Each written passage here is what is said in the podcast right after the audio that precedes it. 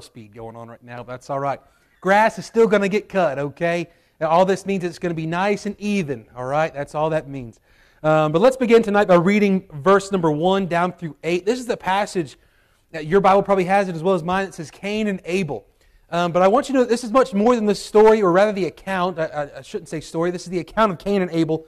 This is much more of just talking about one brother and another brother, or one brother that murders another brother, but rather this is pointing us to Jesus. We've got to understand when we study the Old Testament, we've got to see that there is Christ under every rock, uh, in every shadow, that the Lord Jesus Christ is prophesied and as well as proclaimed and preached in the Old Testament the same way as he is in the New Testament, we, what we find is that you and I, because of God's grace and goodness, we have the entirety of Scripture given to us, preserved for us, and the gift of the Holy Spirit, God Himself, to give us a teaching, conviction, correction, and instruction in righteousness through the Word of God so that we might not just know what the Bible says, but even more so know who the Bible is about and know Him in His fullness, and that is the Lord Jesus Christ. Let's begin tonight looking at verse number one. It tells us, and Adam knew his wife, no, excuse me, and Adam knew Eve, his wife.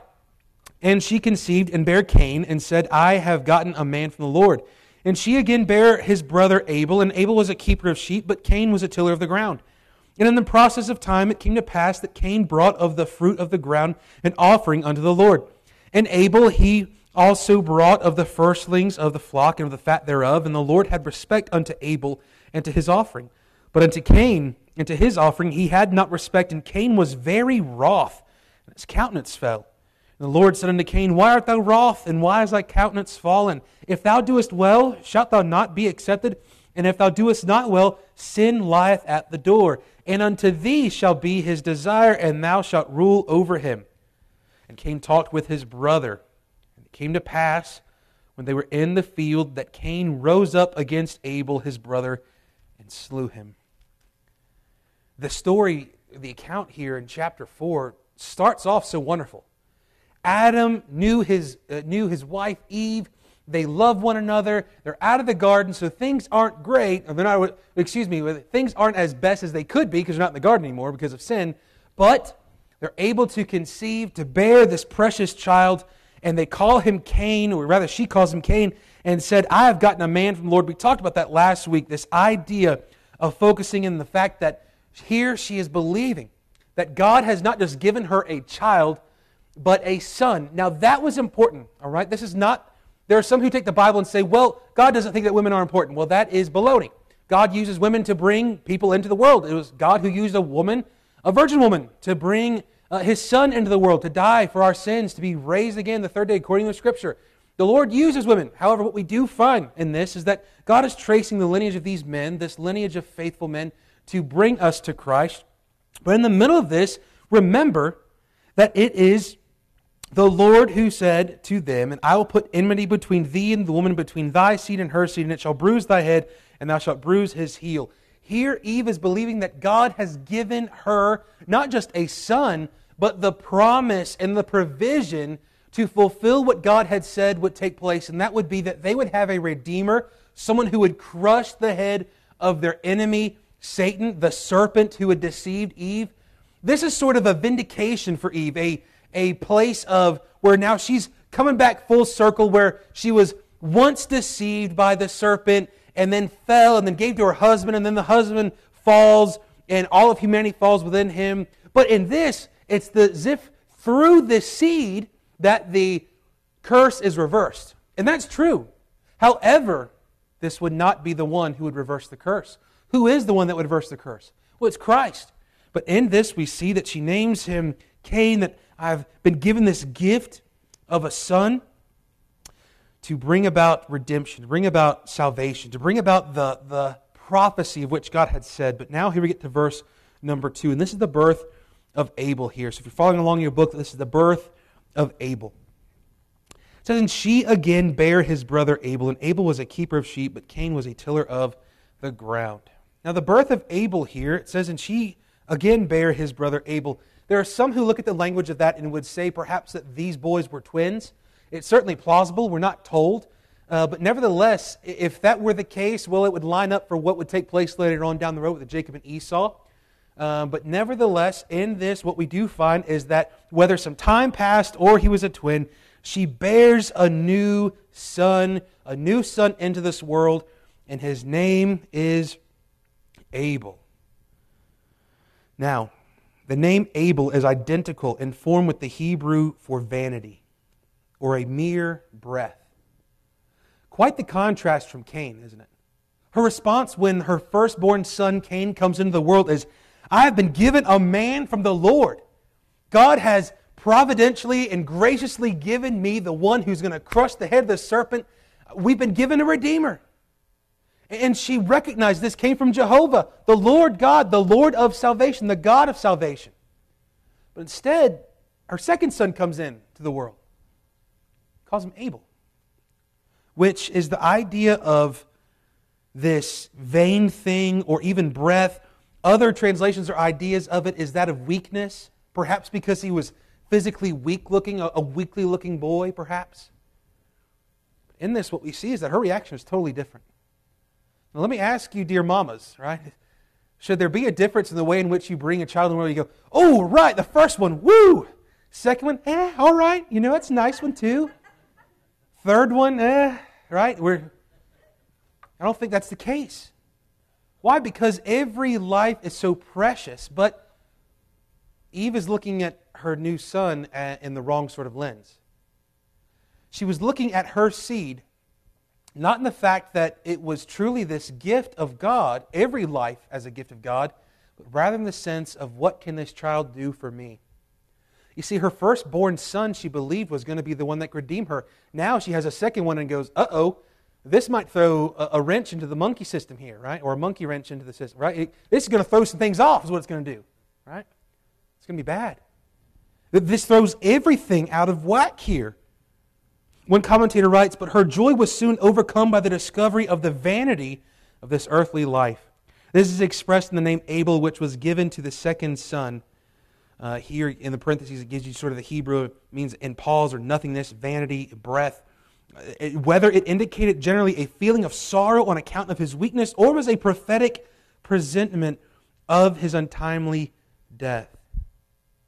Either the case, it certainly would be something to note that his life would be vain in her eyes. But yet, nevertheless, who do we find in Hebrews 11 what we would call the hall of faith? Do we find Cain or do we find Abel?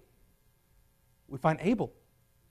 And he's the one that's going to be murdered. But why do we find him, as we're going to see as we go in this passage? Because he lived by faith.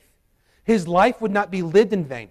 What we see here is that though his life seemingly to the world meant vanity uh, from what Eve is calling him, but the idea I believe that is so wonderful is this idea of breath. What we find the word breath is also used and translated the same word as spirit and wind. Now, what do we find that is called spirit, wind, or breath of God? The Holy Spirit. We find this in the very first portion of Genesis, in Genesis chapter 1, verse number 2. And the earth was without form and void, and darkness upon the face of the the deep, and the Spirit of God moved upon the face of the waters. Now, that we see as a third person of the Trinity, but what is that word spirit there? It is the same word for breath or wind. What do we find in the New Testament for Holy Spirit? When the Spirit descends down in Acts chapter 2, what is that word? It is that same word for breath or wind. This could certainly indicate or illustrate that Abel is going to be one who is spirit filled and spirit living, right? Meaning everything that he does is going to be done for and by the Spirit of God, meaning that he's going to be the spiritual one, the one who lives by faith. Who is a spirit filled person? Who's a spirit filled believer? Right? Someone who lives by faith. Someone who lives by faith and not by sight, someone who lives by faith and not by the flesh, what will they be? They will naturally be filled by the Spirit because only the Spirit filled person can do such a thing. The one who is fleshly will only live fleshly. The only one who the one who is fleshly or in their flesh, living through their flesh, by their flesh, for their flesh, will only live a carnal life and will not have eternal lasting effects or eternal lasting meaning. But what is Abel's name associated with now? Well, according to Hebrews 11, one who is full of faith, one who lived by faith.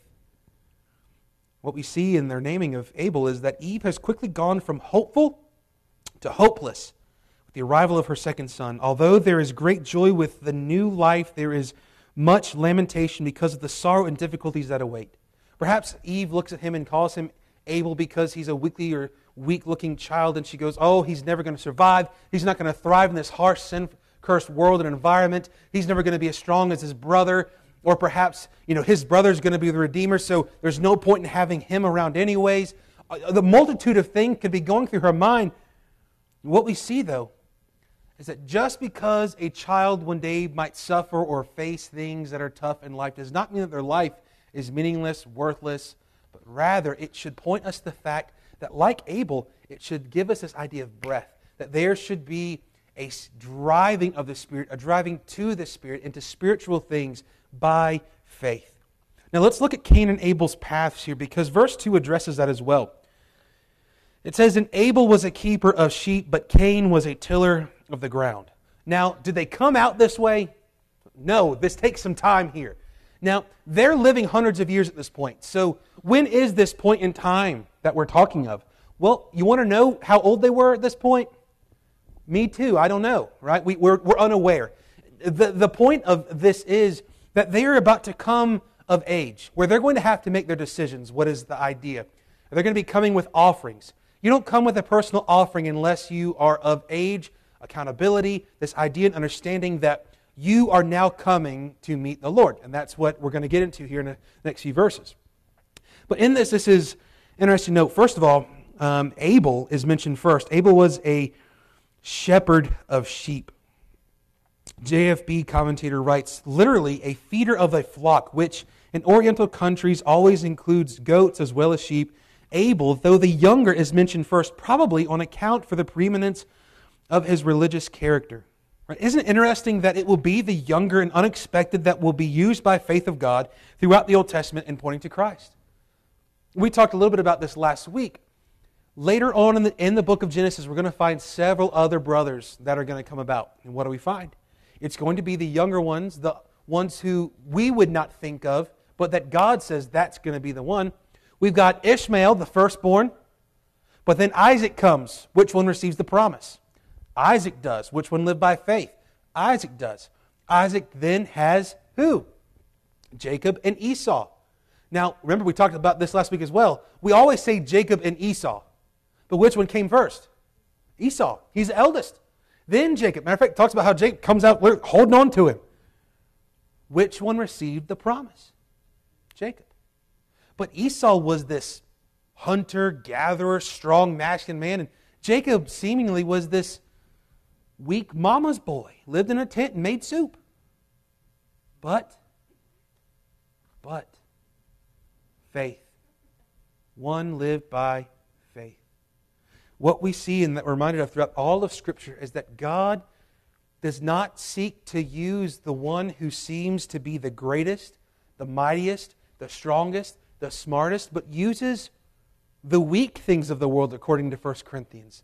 Uses the abased things of the world to confound the wise and all these things. What he uses is those who simply humble themselves and trust God by faith.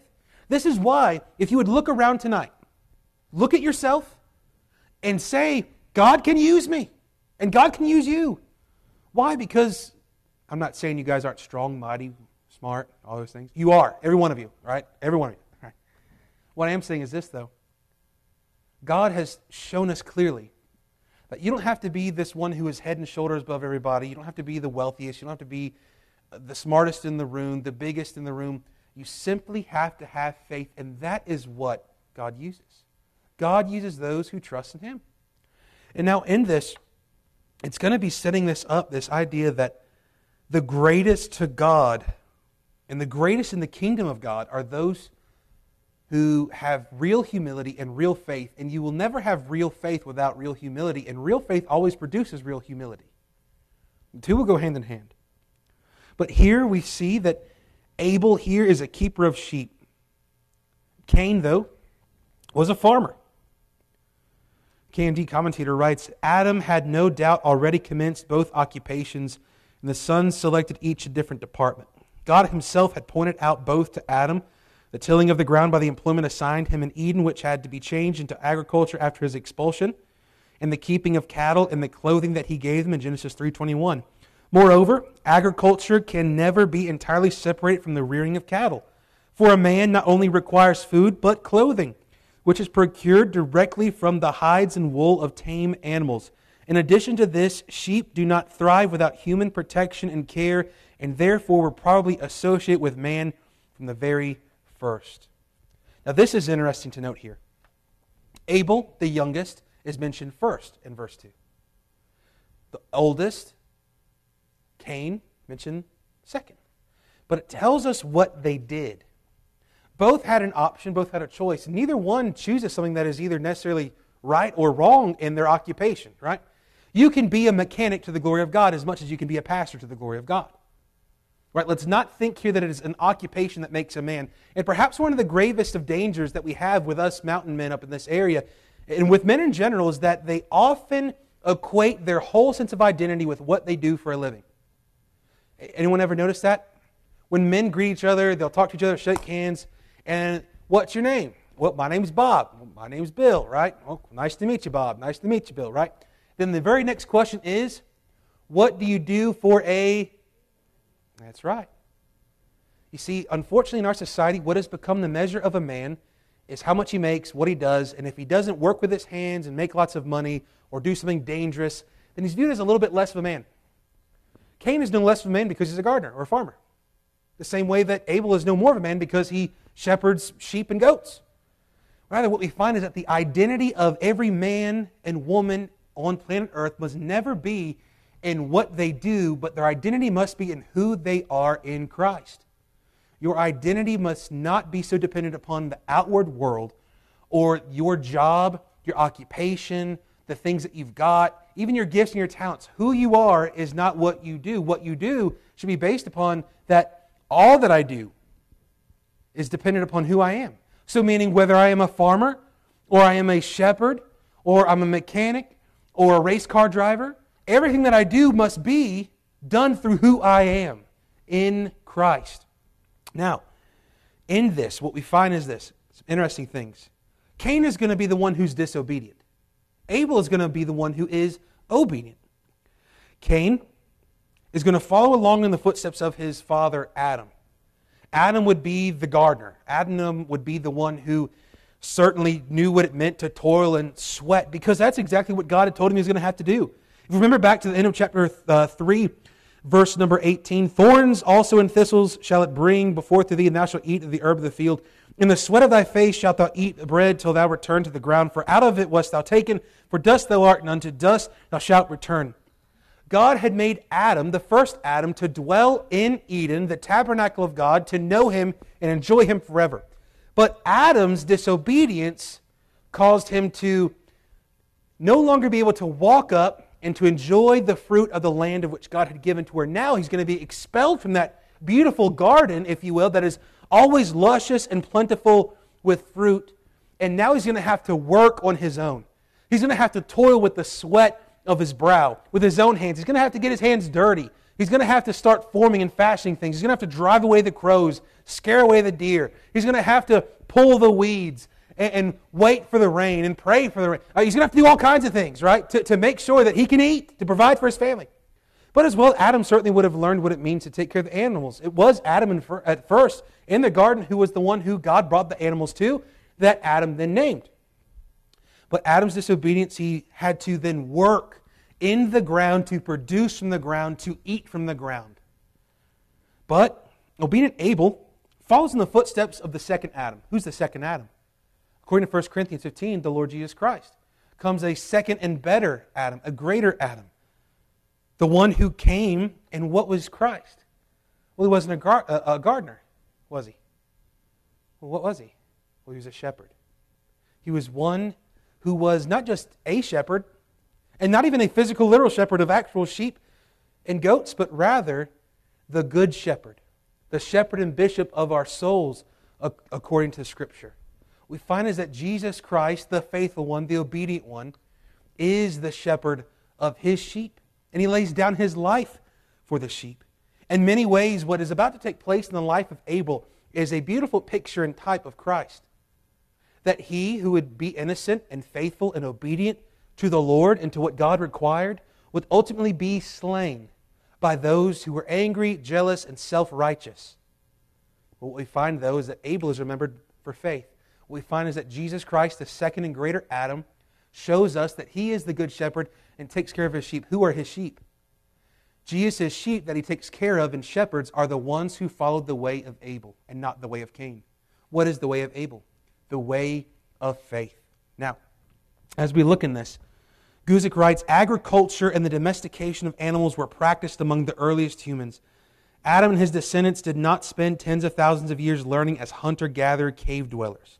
How many of you were taught in school or through movies, television programs that cavemen lived 10 to 15, 20,000 years ago. All right, a few of you. Right? And you were taught that they were really hairy and they were, and I don't mean to be funny, but they were slunched over, right?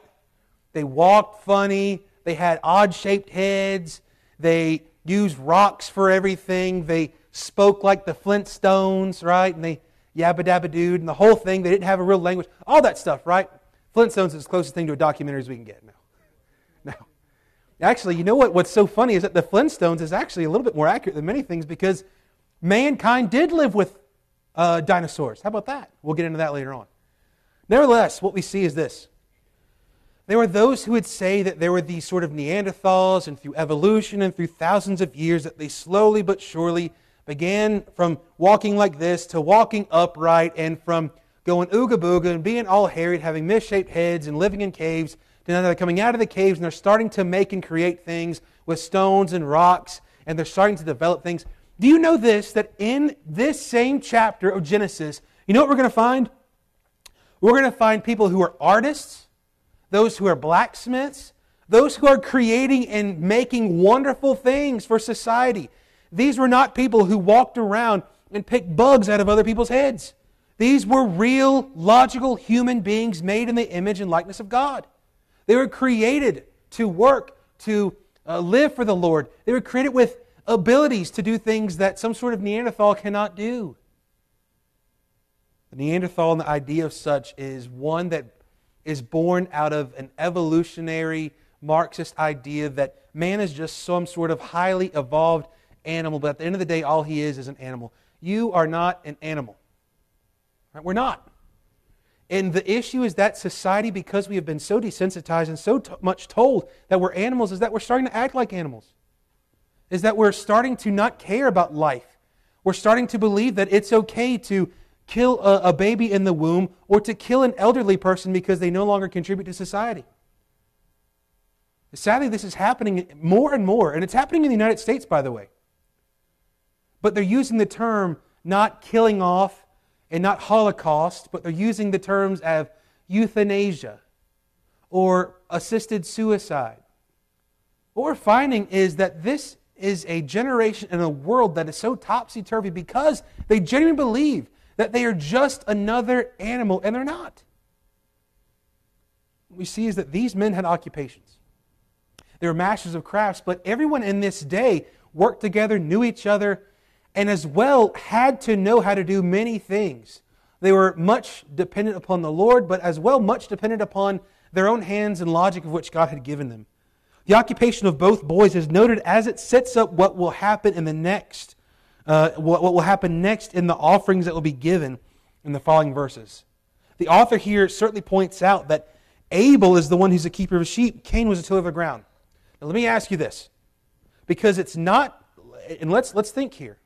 In our own nation, we're only about 80 to 100 years removed, and that's not that far, believe it or not, in the grand scheme of things, where if I had a garden, right, and, you know, uh, Rick, he made, he made nails and, and metal works, right?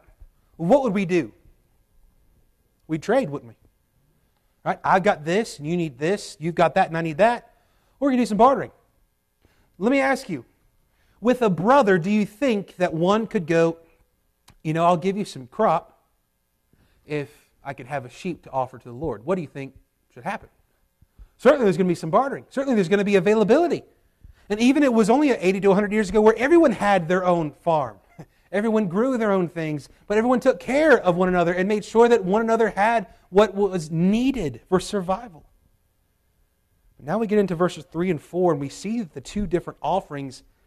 One brings that which is not the fruit of his hands because he's a shepherd, but rather one brings that which is required of the Lord, and the other one brings the fruit of his hands. And that is rejected by the Lord. There is nothing in our hands that we can bring to God that is worthy or able to give us salvation or to bring us in the presence of God. You can be the finest crafter, the finest gardener, the finest artist that there is, and you cannot get into the presence of God by your own works. Think about this.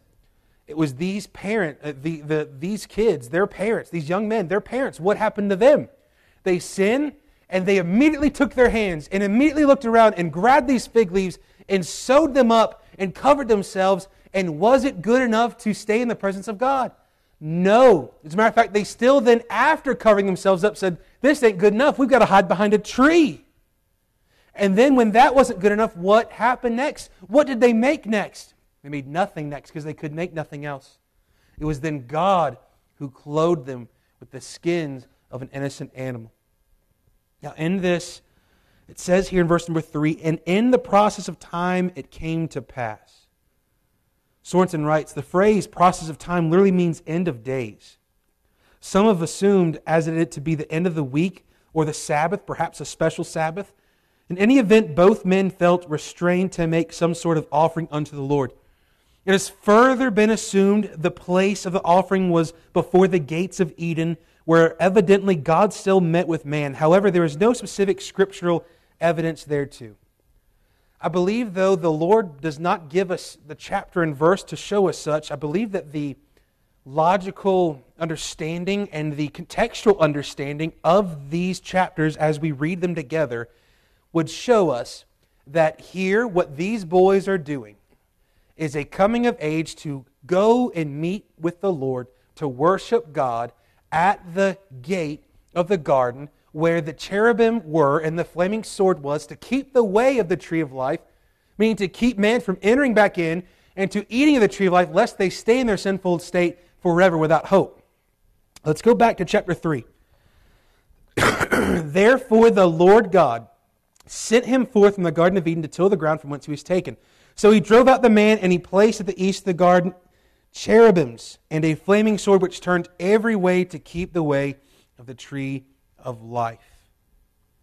Now, this is interesting here.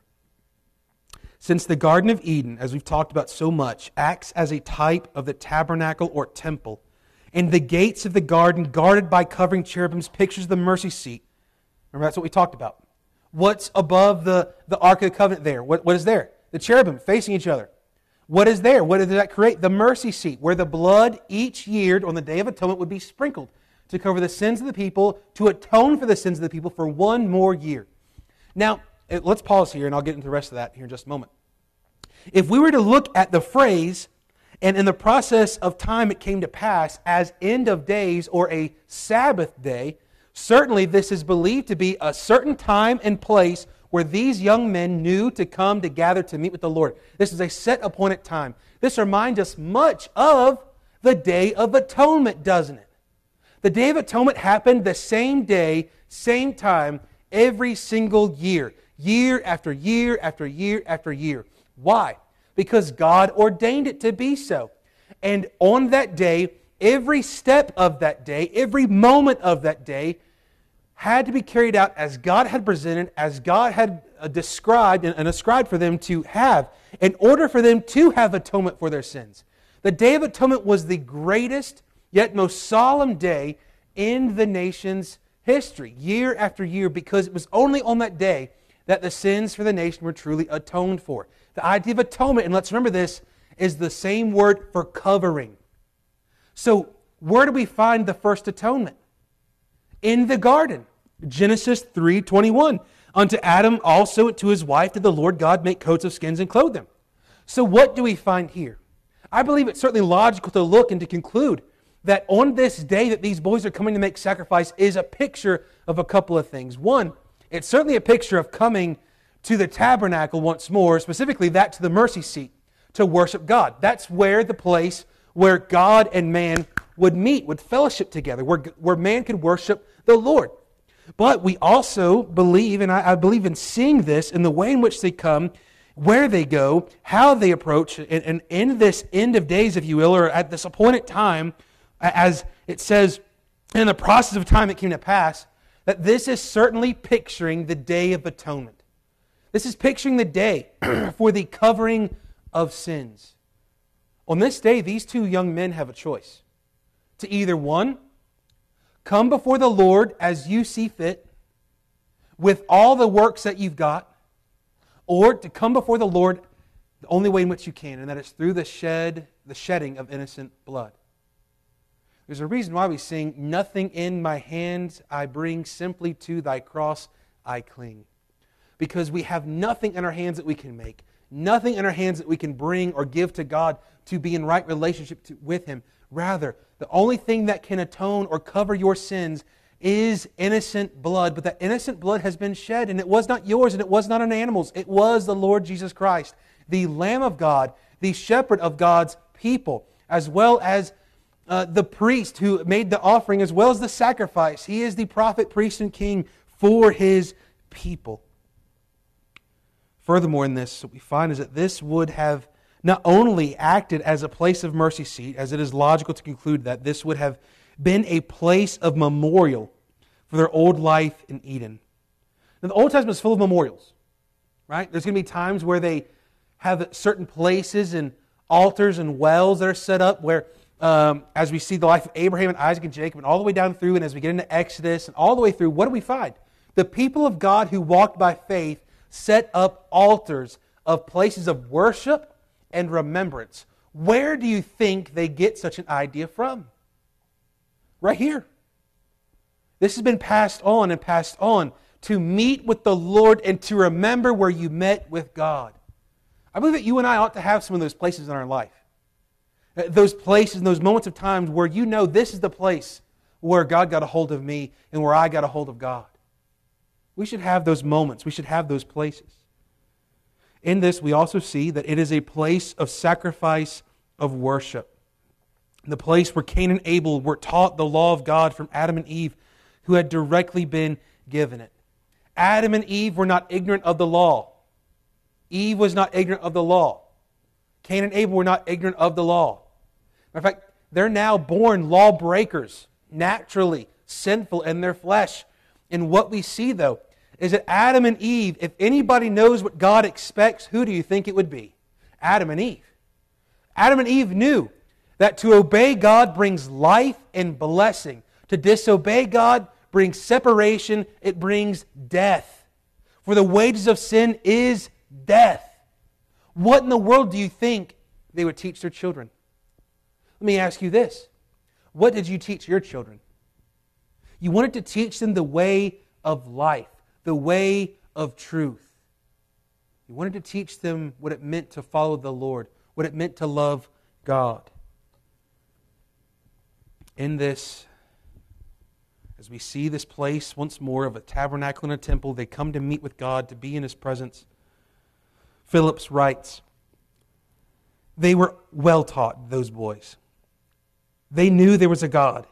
They knew sin was an offense to Him.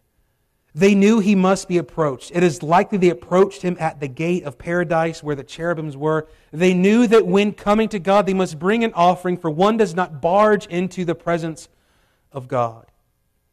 Man is not ignorant of God's law, he is only disobedient and suppressive of God's law. You can see Romans 1, 2, and 3 to see such. What is the purpose of man? What we're about to see is the purpose of man to know God, to worship God, to glorify God.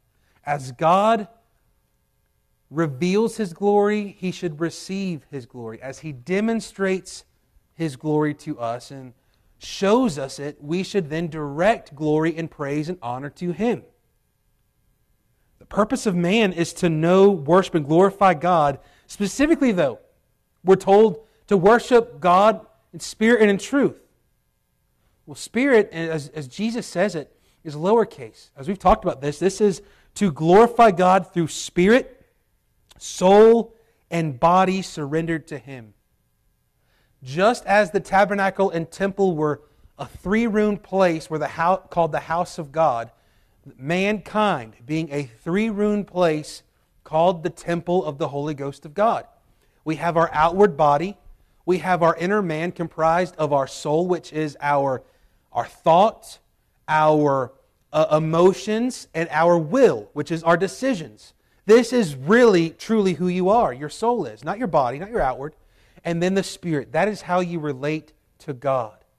That is the most critical. And what we see is that we are called in the New Testament to worship Him in spirit and in truth. That our spirit must line up with His spirit, which is called in 1 John the Spirit of truth. So, what do we see? We see that the purpose here, and that Cain and Abel know that their purpose is to worship God, and they know God's requirements. Both of these boys know it. Why? Because these boys aren't wearing fig leaves anymore. What would they be wearing? They're not wearing blue jeans. They're not wearing a, a shirt and a tie. They're wearing the coats of skins of animals. How do we know? You say, Pastor Joe, it doesn't say it. Well, what just happened a few verses ago?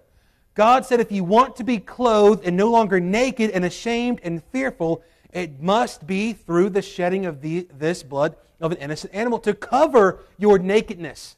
And as well, that bloodshed to cover your spiritual nakedness, to atone for it, to cover for it. So I believe that on this day of atonement, if you will, as these boys come and approach the Lord, they are both wearing reminders of God's law, of the severity of sin, of their own shamefulness before God, and that they are coming knowing that they have got to offer by faith an innocent one to cover, to atone for their sins, that they might be in fellowship with God. Though man is no longer in the garden, man can still know and walk with God. How do I know? Because if you read just a chapter later, in chapter 5, we're going to see that there was a man called Enoch who walked with God, but he was not in the garden. Why did he walk with God? How did he walk with God? By faith. That's the key. Blood must be shed to cover sins and skins. Sins is the inner man, skins is the outer man. The only way to have it atoned for, the only way to have it covered is through the shedding of innocent blood. We see that Cain and Abel would have been taught such from Adam and Eve, who had been taught this bloody lesson from the Lord Himself in Genesis 3:21. One must be covered to enter the presence of God in worship. Now, this is not just why we try to put on nice clothes when we come to church, but rather it's the idea that's the very reason why you wear clothes in the first place. Because there's a shame and a nakedness before being naked before others, but knowing that we are laid open and bare before the Lord through the Word of God, that it pierces us from the inside out. Now we look here. They know the promise and provision of God. They know to trust in God's Word. They know to trust in God's work, and they've seen such in the life of their parents. But in verse number four, it says, excuse me, in verse number three, in the process of time it came to pass, Cain brought the fruit of the ground, an offering unto the Lord. This is Cain's offering here, first of all. Me look here. You know what, guys? We're gonna we're gonna we're gonna pull this to a close. I hate doing that. We're to pull it to a close because if I get started with Cain, I'm want to I want to finish it. All right, and I, and I want to be fair to you guys, and so I hope you understand that. I want to wrap this up by saying this though, as we bring this to a close. In a process of time, it came to pass. Cain's going to bring the fruit of the ground and offering to the Lord. And Abel, he also brought the first fruit of the flock and the fat thereof. And the Lord had respect unto Abel and to his offering. When we come to church, whether it's a Wednesday night Bible study, Sunday morning for Sunday school and worship, or Sunday night, whether you come for a prayer meeting or, or a men's meeting on Friday morning, whatever you come here for, I want you to know this. This is not the only place of which you come into God's presence, but certainly when we gather here, what is the purpose? To meet with God's people with God. And there is a right way and a wrong way to do such. I firmly believe that perhaps one of the greatest issues in church today and beyond churches and pastors, but with every individual believer themselves is that we think that we can worship God as we desire and that He will be happy with our own fruits and our own labor. He will not. We must worship God as He has required us. We don't do church and should never do church with what we thinks and how we feels. Right? How do we do church? What God says and what God says alone. So, what we're going to see as we get into this next week is that we've got two people who both know what God expects, what God deserves, what God requires, and they both know the benefits of obedience and faith in the Lord. Only one will choose the right way. There will be another who chooses the wrong way. And throughout the rest of the scripture, what we find is that those who go the way of Cain will be going down this big, broad road that leads to death, destruction. Broad is the way, and many will go that way. But there will be another way that is set forth here in the same chapter, and that is the way of Abel, the way of faith. And it is a narrow way, and there are few that find such. But my prayer and my hope is that for us as a church and for every individual in this place tonight is that we would understand that when we come before the Lord is that we must do so as he requires, as he desires, as he has commanded, as he is instructed. We must understand who God is, who we are, and that there is nothing that we can do to deserve God's presence and forgiveness nor is there anything that we can produce to earn God's presence or forgiveness, but that it only comes through and by grace alone, through faith alone, in Christ alone. Well, who is Christ? Is he in this Old Testament? Absolutely. He is the fulfillment of God's word and work, promise and provision. And I firmly believe that Abel comes trusting not in the blood of a random animal from his flock, not even the fact that it's a firstling and the fat thereof, but he comes trusting in what God has promised and what God has provided. May we do the same. May we go the way of Abel. May we go the way of faith, not just in our worship services, but in every part of our life. Every part of your life, in my life, must be lived by faith must be lived by faith to know God, to worship God, to glorify God. And then, and only then, can we truly enjoy Him as we were meant to do so. Amen? Let's stop here tonight, and we'll get into the offerings next week. Lord, we come to you this night. We're grateful for your goodness, your faithfulness. We thank you for your word. We thank you that we can gather, that we can study it. And Lord, I thank you, Lord, that we've been able to take so much time and, and concern with your word, that you've provided for us, that you've taught us these things. Help us to not go the way of Cain, but rather to go the way of Abel, to go the way of faith. Help us to understand all these wonderful truths and, and pictures that you've given to us about what it means to follow you, to know you.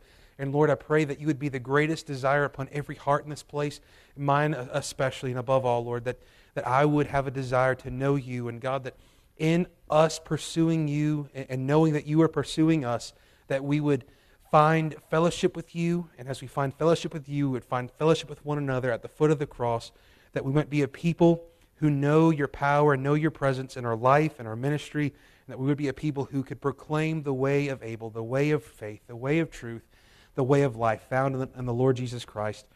We thank you for this time. Go with us now. Go before us. Go with us. And may we trust in you and be used of you mightily throughout this week. We ask all this in Jesus' name. Amen. All right, you guys have a blessed night. We'll pick back.